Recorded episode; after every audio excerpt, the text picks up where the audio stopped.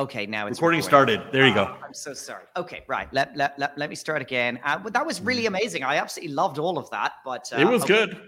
All right. At, le- at, le- at least we have the memories. Exactly. We're going to start again. Okay. Hey, everybody. Welcome to the Web3 Leaders Podcast. I'm Colin Fitzpatrick. Thank you so much for joining me. And today I'm delighted to have on a friend of mine and a super all round nice guy, Gordon Einstein. Gordon and I uh, connected many, many times over our years in Dubai doing the conference circuit. Gordon is a uh, lawyer by trade, but he's been working in crypto for a very, very long time. Uh, Gordon, welcome to the podcast and thanks for joining me.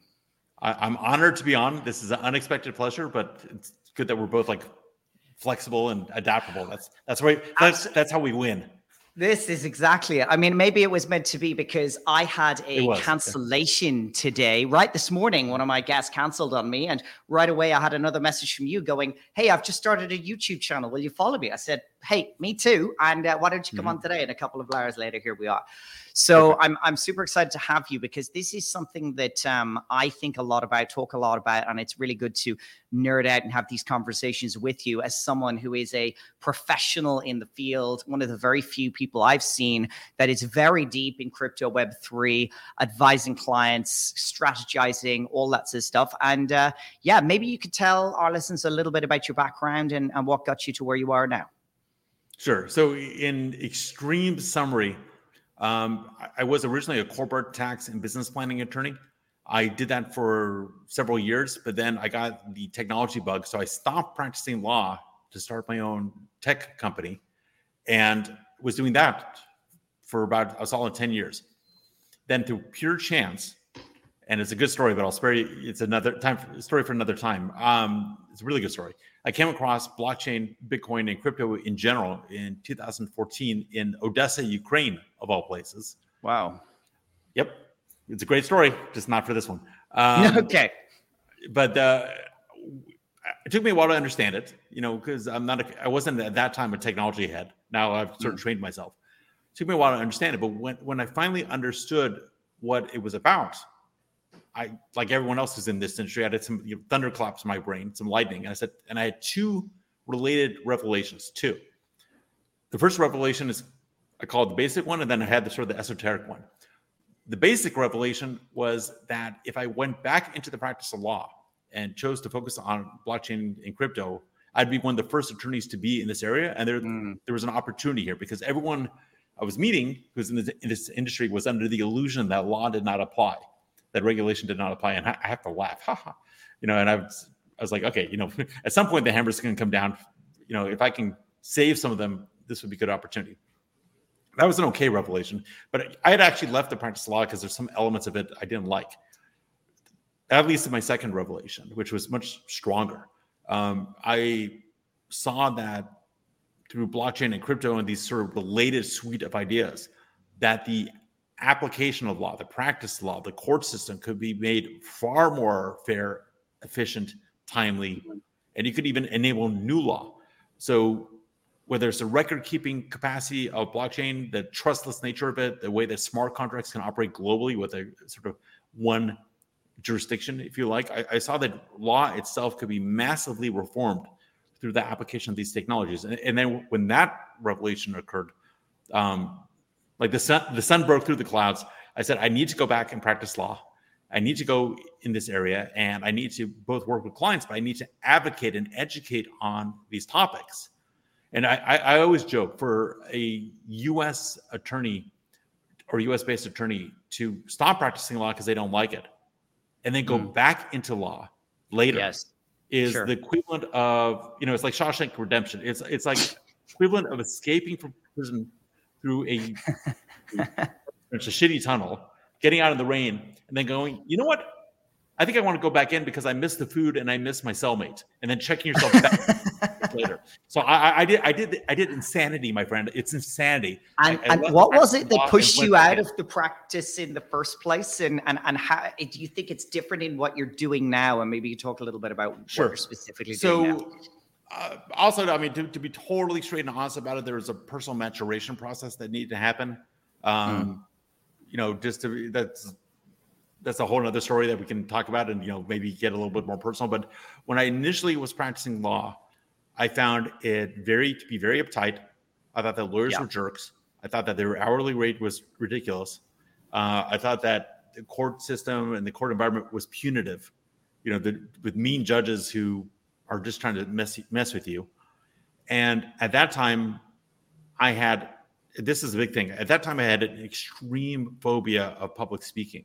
Like oh wow, every time, yeah, it's a complete. And, and sorry, just just to stop there because uh, Gordon. I know, I know. If not one of the best speakers on the circuit, which me and him did a lot in Dubai. He's an incredibly engaging, funny, and uh, yeah, just awesome sort of presenter and head of the show. So, how did you get from sort of one side to the other?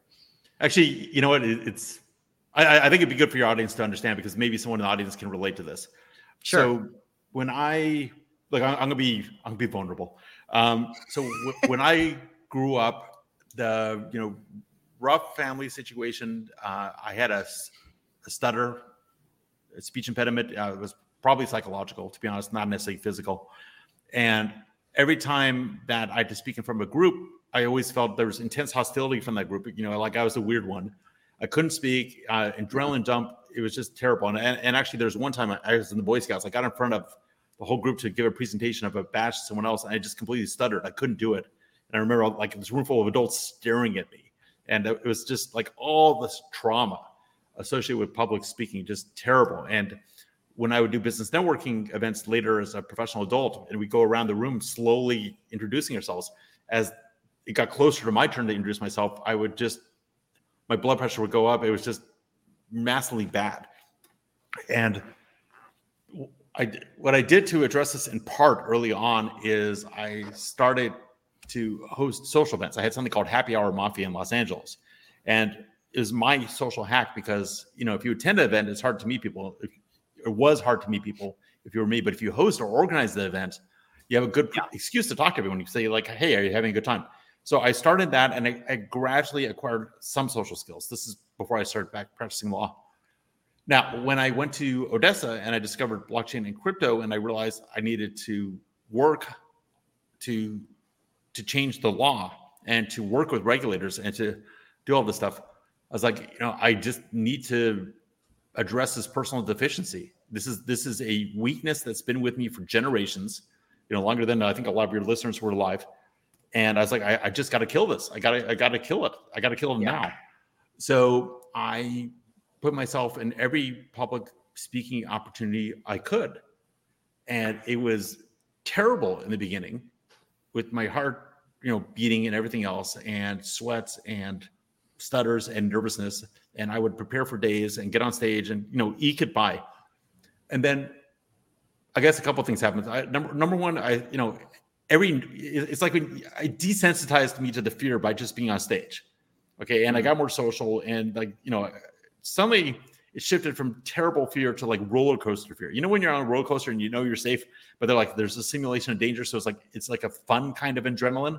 Sure. I, I suddenly switched to that. And all of a sudden I was like, wow, I like being on stage. And then I decided, you know, I may or may not be smart, but there's a man in my mouth who says things who's very smart. So Okay, I don't you know, like half the stuff that comes out of my mouth. I, I, swear, there's a little man in my mouth who's like got a PhD in law and science and everything in history and economics, and then after it comes out of my mouth, I'm like, oh, that was smart. So I learned to trust the little man who lives in my mouth and just let him talk. That's um, awesome. I, I, I, know that sounds funny, and the, what also happened is I, I re-examined my prior relation to law, and I I realized I was looking at it from a childlike perspective of like the mean adults picking on mm. bullying me, the innocent kid. It was, it was a juvenile point of view. And it was the same, you know, the reason I was afraid of going to court at that time was like, you know, I had this juvenile idea of like, you know, these are the adults who know what they're doing, and I'm just some kid who's gonna get yelled at. What happened is I started doing deals and I started going up against other lawyers, and I started to realize that they were wrong often or full of it or lying. How so? Um, you know, some lawyer was blustering on something. I'm like, that's not what the contract says. The contract says this. Sure. He's like, what, what, what, And instead of admitting he's wrong, he's trying to cover it. I'm like, you're lying. You know, it's like, and my justice oriented brain, once I realized that people are just being jerks and don't really know what they're talking about. A lot of them. We'll talk about regulators in a minute. it's like my, you know, then I guess my adrenaline, my my, you know, before was my fight or flight, before my flight response was kicking in. But I, am like, look, I'm six two and a half. I'm bigger than you are. I do jujitsu. My mouth works. I know the law. Who do you think you, you are? got nothing to be scared of. it, it, it, it's like, you know, I will, I will intellectually crush you yeah. if you come after my client this way, and I'm going to do it in public in a way that's going to destroy your reputation. You are wrong, opposing counsel. Okay, you know, like, don't don't mess with my client. And I've, it's like you know, and they'll try to stare at me. I'm like, are, are you on drugs? It's like you're you, you can't physically hurt me. Believe me, don't even try. So it's like, and, and you know, and, and do so you, it, it was do you see any? Is there a difference between uh, your experience about practicing, advising, strategizing around law in mm-hmm. Web three versus in everything else? I, I, guess I was on a rant there for a while, but you know, I, maybe, maybe, your audience can relate. L- listen, I, I, just want to finish this other idea. You know, yeah. if you're in the audience watching this and you have nervousness about public speaking or about social interaction, the the don't, don't be afraid. Everyone does. I'm like an extreme case. Just gradually push yourself. Like I'm pushing my fiance, and she's really taken to it. Okay, and you know, it just it, it's fantastic to see. You can't influence people at scope at scale unless you either a write or b speak. Mm-hmm. You got if you care about changing the world, you need to do one, the other, or both. Ideally, both. So if mm-hmm. you're mm. watching this, just take it from me. I'm being. I didn't expect the conversation to go this way, but I'm just telling you. If you're watching this mm-hmm. and mm. you're a little nervous about speaking, or you're an introvert, I'm an introvert also. Okay, you know my native default mode is I like reading and just being alone. But if you want to change the world, it's good to learn these skills, and you have nothing to be afraid of. So just just push. So okay, public service announcement is over. What, what was the question? um, I suppose my question was having practiced law in the traditional uh, world and now come into Web three. Do you mm. see any major difference? I mean, and the, the reason I asked that question is, and I'm sure it's different from law to what I do, but I hmm. love working in Web3 because I find everyone very open, welcoming, happy to help each other, largely non-competitive. I mean, I come from a world of tech in big companies like Oracle and Salesforce and Dell, where even in your own company and team, everyone's fighting so much and it's ultra competitive. And in the world of Web3, I can go out there to the market to a competitor that does exactly the same mm-hmm. thing as we do. And we just go, hey, let's find a way to work together. I know this guy, I can help you out. And, and that's what I really love about the industry it's so early, it's so new. Everyone's trying to figure it out, and everyone's mm. being extremely helpful and welcoming towards, you know, a rising tide lifts all boats. But I know law is different. So is there yeah. any crossover there? I, I I'm down with the idea of collaboration. And I one thing I didn't like about law that I think I learned a good lesson, and I'm not that kind of lawyer. Is I, am the lawyer that comes in to make a deal happen. I'm a deal maker, mm-hmm. not a deal breaker. I'm the, I'm yeah. here to find a good solution. I'm here I'm here to listen to the other side, unless they're like lying or trying to hurt my client. Like what I was talking about before, is someone being mm. immoral or aggressive or whatever. But if they're if they're someone with an opposing point of view, but they're being honest about it, I'm almost always trying to understand where they're coming from and usually it's my client who needs to put their guns away and, and listen. And and I I think I'm pretty good at that. It, you know, is Web three more collaborative than everything else? A bit, I guess, a bit. But you know, everyone's collaborative when it's ten thousand dollars, and they're suddenly less collaborative when it's ten million dollars. So you need you need to, you know, there's an expression: "Good fences make good neighbors." You know, yeah. if, you, if you are gentle and professional and diplomatic, but you put the right legal guardrails in place on relationships, it solves a lot of problems later. And I'll, I'll, I'll tell you, you, you got to watch out for that we're all buddies mentality because if you're starting a company and suppose you have a coder contribute code, the and then and then you form your entity. Was that person an independent contractor? Were they employee? Were they a partner? Well, if they're not, if there's not a formal contract in place, and they're not an employee, they're an independent contractor, and the code that they contributed is their property you may have a license to it, but it's theirs. It's called the work for hire doctrine. And that applies almost all over the world. So there's lots of situations where founders and almost founders and almost founder vendors get together, make something happen. and they they get into these huge legal fights later because they weren't clear about their relationship. So I think in terms of mentoring each other and communications and brainstorming, it's all good. Mm. But when you're trying to build something, you, you, I mean, you just you just need to think about what you're doing, and, and law does apply. And you want to get a lawyer who, again, it's deal maker, not deal breaker, but it, it makes everyone happy later. Just being real clear.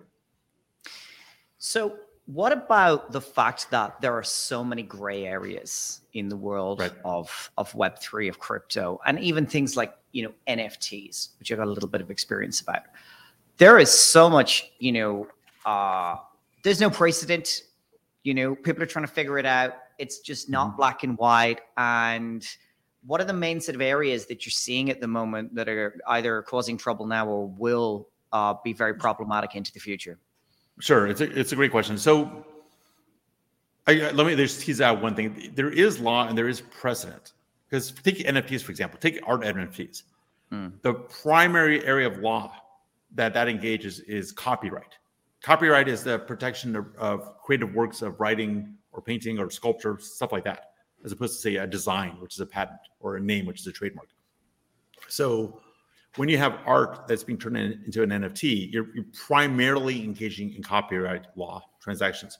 And within copyright, there's the concept of licensing. Okay, you know, if someone paint create a digital work and they allow NFTs to be made of that digital work by someone else, they're usually licensing that di- digital artwork to that vendor for a particular reason. And there's plenty of law out there on copyright. There's statutes, written code law, and there's interpretive cases out there that go to these issues. And even if there's nothing specific on NFTs, there's things that are like NFTs that the law has been applied. And your job as a lawyer is to look at that prior pre- to look at the law, to look at the precedent, and say how does this apply given the, new facts and circumstances, which which isn't a new thing. Law is always about technology advancing and changing, society techno- advancing and changing, and how do you apply these prior principles to this new situation? And do these prior principles still apply in the same way or at, at all. It's that, that's actually the neat part of law. Law evolves based mm. on certain axioms or you know core ideas. You have your first principles of law, you know, like you know ideas of equity and justice and, and fairness, and then from that you can extrapolate to policy, and from that you extrapolate down to law, and you kind of go from there.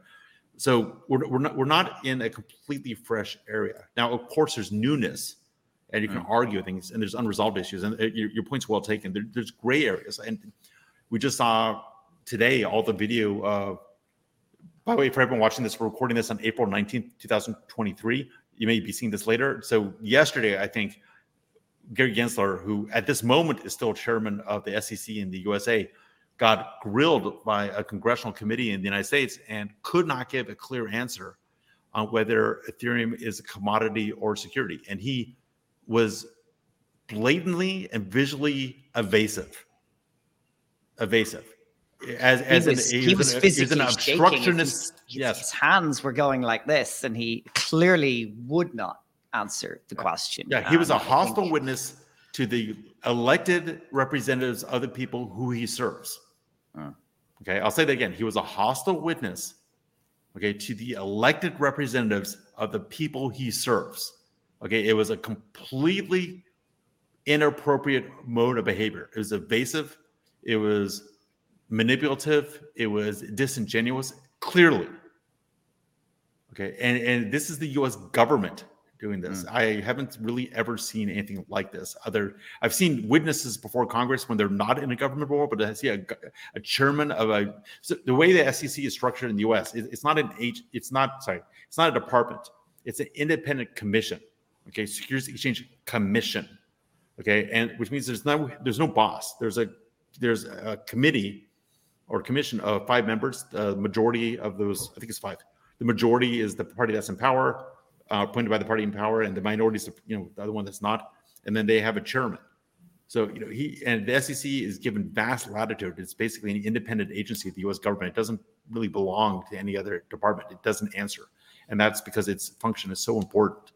And it has a great history. And even though I've been a critic of it for time, it's really something quite innovative that the rest of the world copies. And to see this behavior, you know, it's you can go be on YouTube today. It's it, watch it. It's it's it's shocking.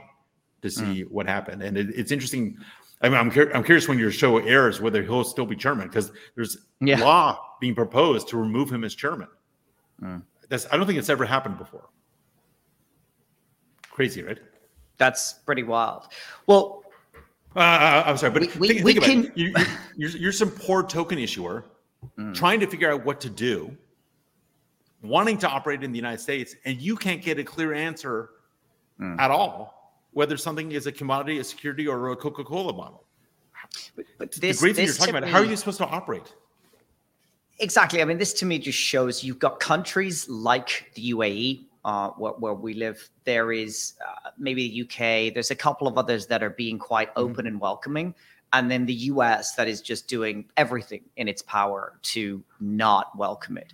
Uh, you've got policy being made by people who don't understand it, probably don't want to understand it. And like we talked about earlier, I mean, I wrote about this Warren Buffett comes out and calls calls Bitcoin rat poison, and yet he's off selling all his bank st- stocks right now. And I mean, the guy was 65 before the internet came anywhere. I just, I just don't think he even can. But uh, you know, there's a great phrase which is, it's hard to make someone understand something when their paycheck demands that they don't. I was about to say that, but you beat me. You beat me to it. Yeah, you beat me to it. Exactly. Well, okay, uh, uh, not not for Warren Buffett, but plenty of other people. Okay, Elizabeth mm-hmm. Warren. I mean, I actually used to be a really big fan of hers, but she's just, you know, she, she her, her everything in her is invested in just keeping the system that is there.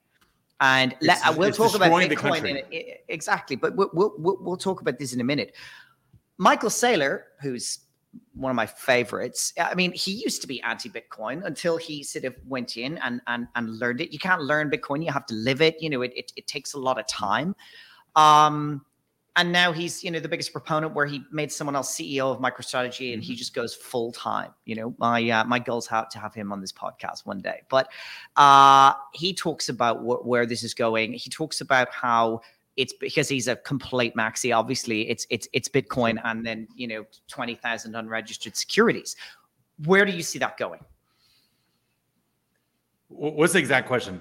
Well, uh, it, he, he thinks that uh, they'll they'll pass laws to make all uh, other cryptocurrencies unregistered okay, I, I securities, sure. and they'll all die. Okay, so you're, you're asking a great question, and this is my specialization. I'm, I'm, the guy who looks at cryptos or yep. altcoins and decides what they are legally based on precedent, based on law and based on precedent. The um, law of the US was reasonably clear.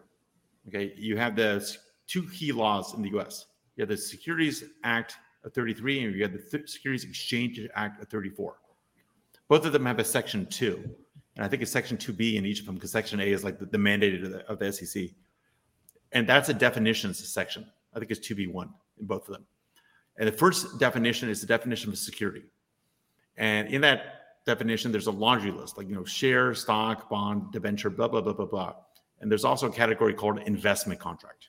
Investment mm-hmm. contract is a bucket, so that if you, if something is a security but doesn't fall into one of the categories, you look at this bucket and decide, well, even though it's not technically a debenture or bond or whatever, is it an investment contract? And even though these laws were passed in 36 and sorry 33 and 34 the determinative case about what makes an investment contract an investment contract i think was passed was uh, went to the supreme court in 1946 i think. And it's sec versus howey. They came up okay. with a four prong test about whether or not something a contract is in fact an investment contract and therefore security. And there's been lots of law or in lots of cases based on howey trying to ferret this out you know, it's like is there an investment of money in a common enterprise with an expectation of profit where the results are through the efforts of others? Those are the four prongs. And you can apply that analysis. And if you apply it reasonably, you can decide whether or not something is a security or a commodity. So the, the US uses, in edge cases, the Howey test to mm-hmm. evaluate whether or not something is a security. Now, that wasn't always the case. And there, there's actually a minority point of view in the United States called the risk capital test. California has the risk capital test as well as some states. And that, that takes a wider view of what a security is. Basically, are you, put, you putting your money at risk in something speculative? And most of the time they'll say, yes, that, that's a, security. But that, that's not the, that wasn't the federal law. The federal law was Howey. Now, what, in my opinion, the SEC is doing is going beyond its jurisdiction, going beyond its mandate, going beyond the case law, and attempting to widen the definition of a security beyond what Congress had in mind and beyond what the courts have allowed.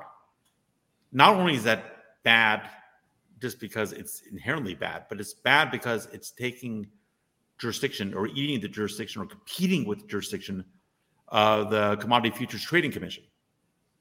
Okay, which is the mm. Lesser known but still very important agency in the United States that regulates commodities. And notice the name is commodities. It's not commodities commission. It's commodities futures trading commission. So it's specifically its mandate for enforcement is commodity futures and commodity markets. It's not passing judgment on generalized real-time commodity sales. So if, if, if a token is a commodity and I just sell it to you without making a future contract and it's a fair transaction, there's there's not really a problem. It's only really a problem. You don't have to register the sale like you do with a security or finding an mm. exclusion. When by broadening this definition of security and making it unclear and making everything a security, it's legally wrong and it's policy wrong. And it's clearly motivated by certain interests attempting to undermine this industry and buy time so that they can get their retirement in place yeah. before the dollar crashes. And there you go. They're destroying the U.S. in the process, or they're they're severely damaging. And the in the U. Just to finish mm. up, and the UAE is a good counterexample, and Switzerland is a good counterexample. You can actually yes. go to the regulator, especially in Switzerland, and say, "Is this a security? What kind of token is this?" And they will give you their opinion, and then you know what to do. Okay, I'm, I'm, I'm gonna... rant rant over. no, it's good rant. What's going to happen with the dollar? Uh, so ever since we went off the gold standard under Nixon, I think that was 73, um, people have been singing about the death of the, the dollar.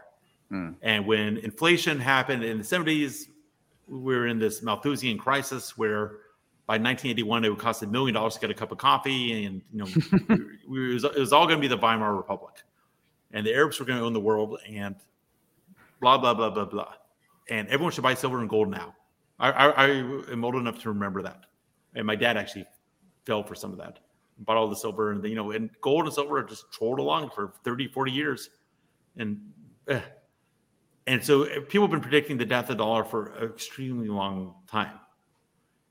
Now, just because something hasn't happened yet and it's been predicted over time, that doesn't mean it's not actually going to happen this time. You, you can't get, you can't put it on your blinders. Things do change by definition.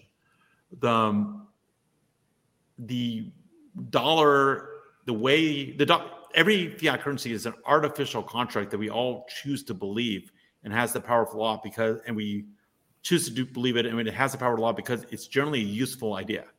Yeah. Right. You, you, need, you need to have a way of keeping account and exchanging value and paying people and all that stuff. You need a metric somehow. You can't trade eggs for, for, for arrowheads every time you want to do business. You can't barter mm. every single time. So you need money.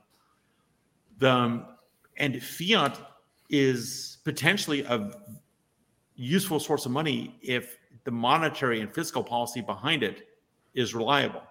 Yes. But what inevitably happens over time is it's not reliable. Okay, there's there's no 100-year-old currency that's held its value over time because what inevitably happens is that we steal from the future to buy political consensus in the present.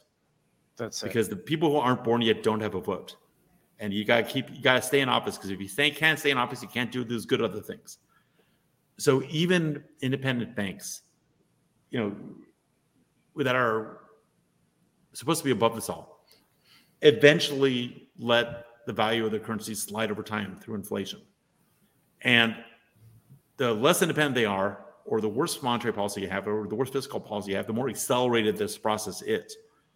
What the U.S. has done since we went up the gold standard is we went from a pretty restrained monetary policy and restrained fiscal policy to complete insanity.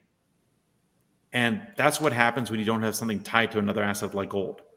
The temptation eventually takes over. Yeah. And the US is it just is inevitable. And the US does not have economic activity that matches its dollar output right now. And it's we're we're using all these accounting games and all this this laughable stuff like controlling the you know all the the fact that the dollar that oil is mostly priced in the dollar and people are mostly mm-hmm. trading in the dollar. We're using all this.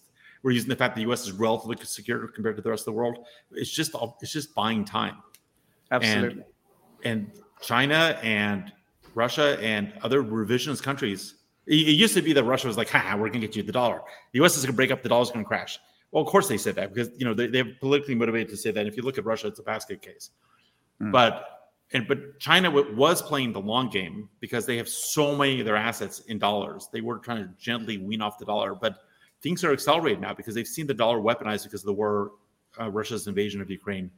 They're they're seeing how the wire system and the transfer system is under the control of the U.S. They're they're seeing that, you know, it, it provides a scary political advantage to the U.S. So all these countries, even ones that aren't necessarily anti-U.S. like India, India's a hmm. potential friend of the U.S. or an actual friend, is tired of this. They don't want this weird country with this weird politics and it's people that don't work and, and you know riots on the street determining its fiscal policy. So it's, it's going to happen slowly. Things happen slowly and then they happen all at once. That's what's going to happen. Absolutely. They can get off slowly and then all at once. And when it happens all at once, it's going to be too late we're going to talk about Bitcoin in a minute. I got another question, but uh, Lyn Alden, sure. who's one of the really awesome Bitcoin sort of speakers and analysts, said on the What Bitcoin Did podcast the other day about, hmm. yeah, Bitcoin gets uh, some slack because it's you know so volatile. Um, and obviously, currencies are, especially the major ones like you know the dollar, the and the euro, are a whole lot less volatile. But the system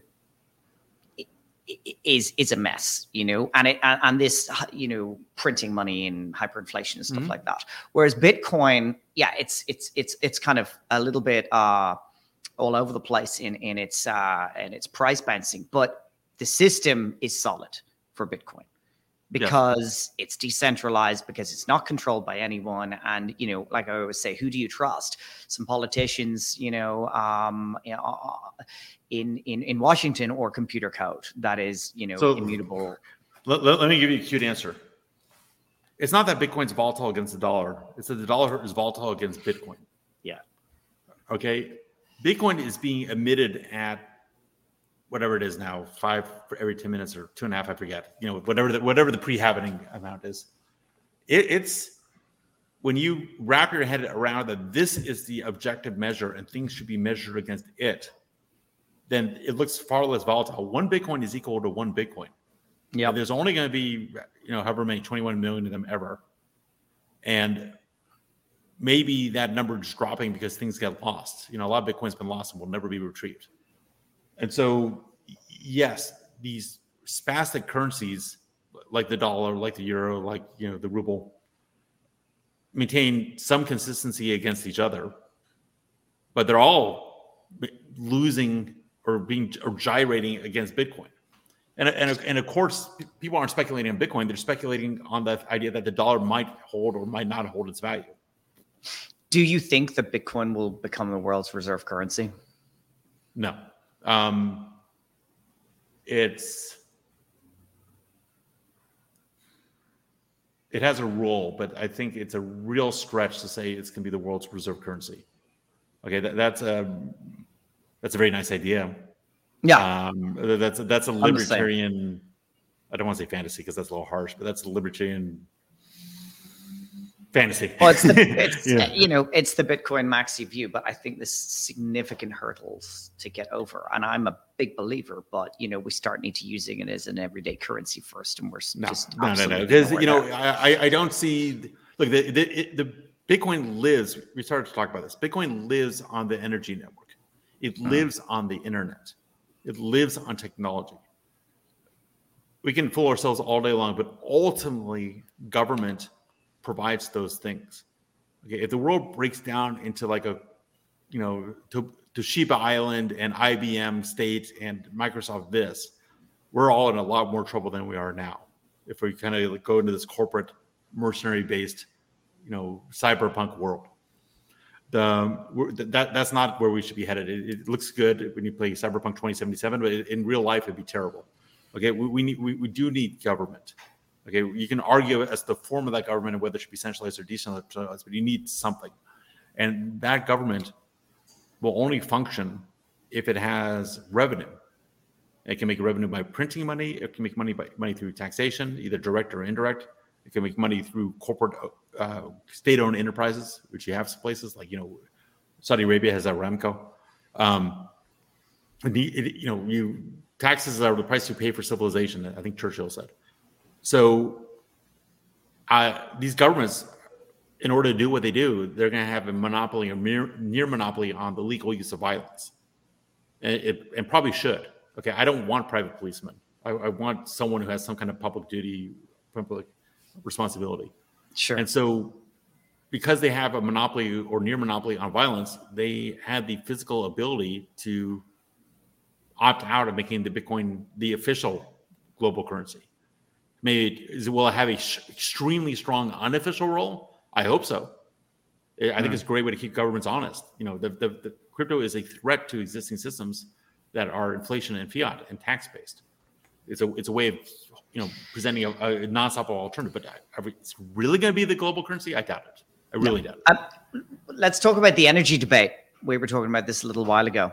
Uh, something yeah. I feel quite passionate about, and I've got screamed at or you know uh, in the comments on some online thing trying to trying to explain this this is one of the problems uh, and, and and maybe it's a feature but you know bitcoin is not the easiest to understand in a five minute conversation. I always say trying to convert someone to a Bitcoiner is like someone to change, getting someone to change their religion. It's not going to happen overnight. They need to go on a, you know, self-proclaimed journey of discovery on their own. But as you can go so deep in the rabbit hole. I mean, I just first discovered Bitcoin in 2016 and you know went and got so many people into it. And and still mm-hmm. now I'm still listening to the podcast and watching the YouTube videos and still learning more and more and more um, but got absolutely slighted the other day by, well, no one important. Um, you know, trying to say oh. that the the that the wow. energy debate was um, was wow. was was was not as it seems.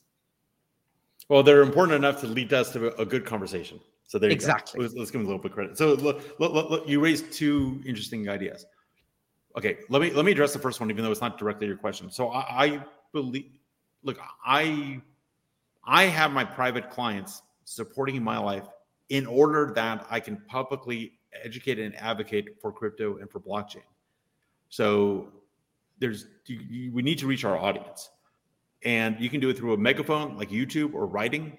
You can also do it one on one. I, strongly believe in what I call the Johnny Appleseed approach to crypto adoption, which is when I meet random people, and I just I did this in Argentina, I, I did this everywhere. When I meet random people, okay, I have them install a wallet on their phone or their computer, and I'll send them say twenty five dollars worth of Bitcoin. Yeah. Right. And I, I have them physically go through that exercise and recognize the fact that they didn't have to put in their ID, they didn't have to do KYC, they didn't have to ask mm-hmm. permission, they didn't even have to put in their name, and they just got twenty five dollars worth of Bitcoin from a complete stranger that they met eating asado in Argentina then suppose I met um, a couple. You know, I give it to the husband. Then I have the wife install the, the wallet, and I have the husband transfer ten of those dollars or fifteen of those dollars, depending on the relationship, from him to her. So they get they, they get the experience of receiving Bitcoin and transmitting Bitcoin. The, the, there's lots of I don't I can't name the studies, but there's lots of human experience showing. You know, there, there's I hear and I forget, I see and I remember, I do and I understand. Okay, I yeah. hear and I forget. I see and I remember. I do and I understand. The, the way to have someone grok something, to use a Heinlein term, is to have them do it. Okay, when they do it, the brain will fill in the gaps. Maybe not immediately, but later. So the it's extreme. The Johnny Appleseed approach is to have people install wallets and receive a little bit of Bitcoin. Then they have it. Then it's not hypothetical anymore. It's not words. Then you can backfill in, hey, what actually happened? I've, I've had a bunch of these conversations. So what I'd encourage you to do, you know, depending on how generous you feel like. You don't have to.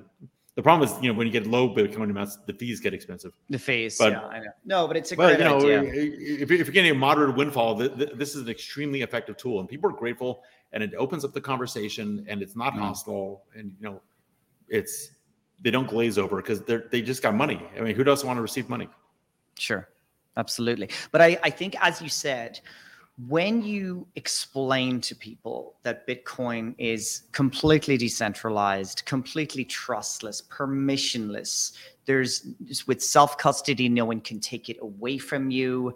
You know, yes, you have the added responsibility of keeping your keys there. But, you know, another friend of mine said to me when I learned that Bitcoin was the bank of the unbankable, you know, for millions in, in places like Africa. I mean, you know, I'm here in Brazil, okay? And are you?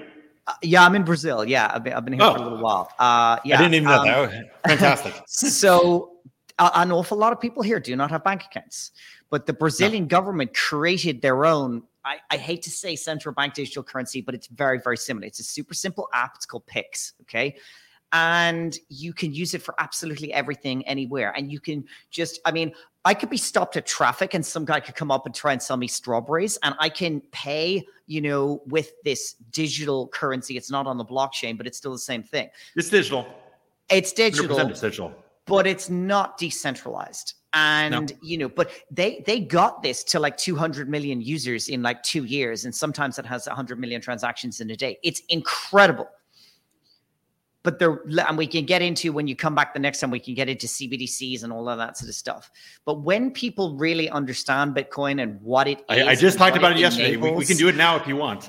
Uh unfortunately i've got to go because i got another okay, one fine, but but but let, let's go into it. But i mean that's it and i think you're absolutely right everyone who is you know on board like us should be finding another person every couple of days and, and, and sending them a, a, small amount with lightning uh, you know it's super quick it's super slow i think there's things that have to be solved there. But um, I'm certainly a big advocate. You know, like yourself, I want to um, enable my day job to go out there and, and advocate for crypto, blockchain, Web3, and everything like that because it's something I'm super passionate about. Well, I, I applaud you. And, and let, let, me at least. I And address, you. Oh, thank you. Let me address at least address the point you just made. So it's great that Brazil has that. Mm. And it's it's great that in China you you don't need to use cash and you can pay with WeChat and all this other stuff. Mm. You can be sure that the comp- competitive threat being posed by cryptocurrencies prompted those governments mm. to take that approach mm. because and they prompted banks to you know to through Wise and Revolut and the rest of them mm. to up their service and not take 20 years and $5,000 to send a wire because there, there's a competitive threat and competition is good. So even if crypto coins, even if Bitcoin doesn't become the world currency, the fact, this is what I mean. The fact it's there and things like it are there and gaining in popularity puts pressure on existing systems to A, keep them more honest and B, make them better. Yeah. So we help humanity by making an alter- a competitive threat to lazy institutionalized forces and then they can have an opportunity to to re, to have a renaissance and become better if, the world if this perfectly reliable fiat that doesn't inflate and does everything we're talking about and works on your phone and or chip in your head fine great yellow let's do it let's do it. Yeah. But that's not going to happen. Amazing. No Gordon, it's not going to happen. Thank you so much for joining me. I'm really glad that uh, as of this morning we reconnected after a while, and and here we are. Um, uh, I, I I look forward to having you back on the podcast, being on yours, and uh, yeah, everyone go follow Gordon. I'll uh, I'll put his socials on the screen because he does some really awesome stuff, and uh, I'm looking forward to hearing more about it. It's a real pleasure. Thank you so much. Thanks. Appreciate it. Okay, stay there.